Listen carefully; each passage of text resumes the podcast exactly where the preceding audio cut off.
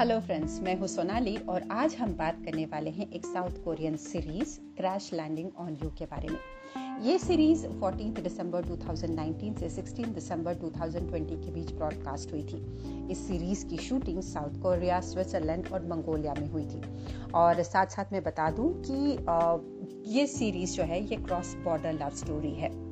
और जब cross border love story रहती है तो क्रॉस बॉर्डर लव स्टोरी में आमतौर पर प्यार, मोहब्बत तो होता ही है, साथ में विलन होता है और बहुत ही बेहतरीन कोइंसिडेंसेस होते हैं जो इस सीरीज़ में भी है। और शूटिंग बहुत ही खूबसूरत जगहों पे की गई है। नॉर्थ कोरिया के बारे में जानने को मिलता है। हालाँकि शूटिंग तो नॉर्थ कोरिया में नहीं हुई है, लेकिन हाँ जानने को ज़रूर मिलता है।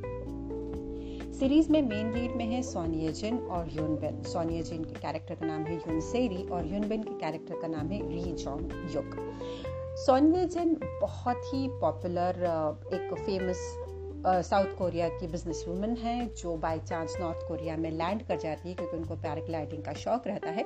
यूनबिन किस तरह से उन्हें नॉर्थ कोरिया में बचाते हैं और फाइनली उनको साउथ कोरिया पहुँचने में हेल्प करते हैं। विलन है जिनसे यूनबिन सोनिया जिनको बचाने की कोशिश करते हैं और फाइनली दोनों स्विट्जरलैंड में मिल जाते हैं।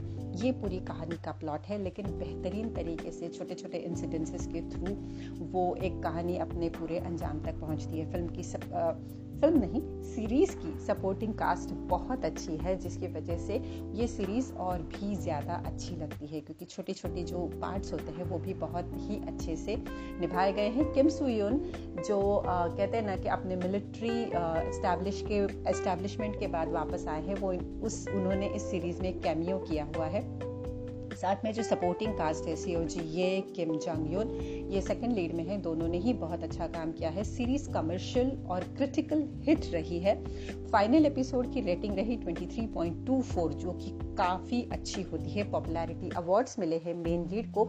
और अब चूँकि दोनों रियल में भी डेट कर रहे हैं सो ये सीरीज़ का कहते हैं ना, और भी ज़्यादा अच्छा लगता है देखना। अगर जिन्होंने अभी तक नहीं देखी है तो क्रैश लैंडिंग ऑन यू देखना वाकई बनता है।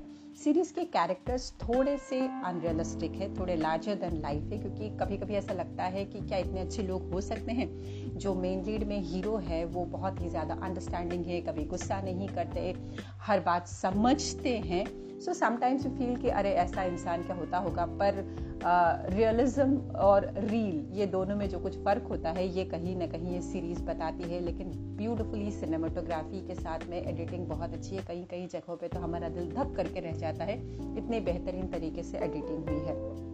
सो so, जिन्होंने ये सीरीज़ अभी तक नहीं देखी है और के ड्रामा फैंस है उनको ये सीरीज़ देखनी बिल्कुल बनती है। आपसे फिर मुलाकात हो जाएगी किसी एक नए एपिसोड के साथ में नए ड्रामा के बारे में बात करते हुए।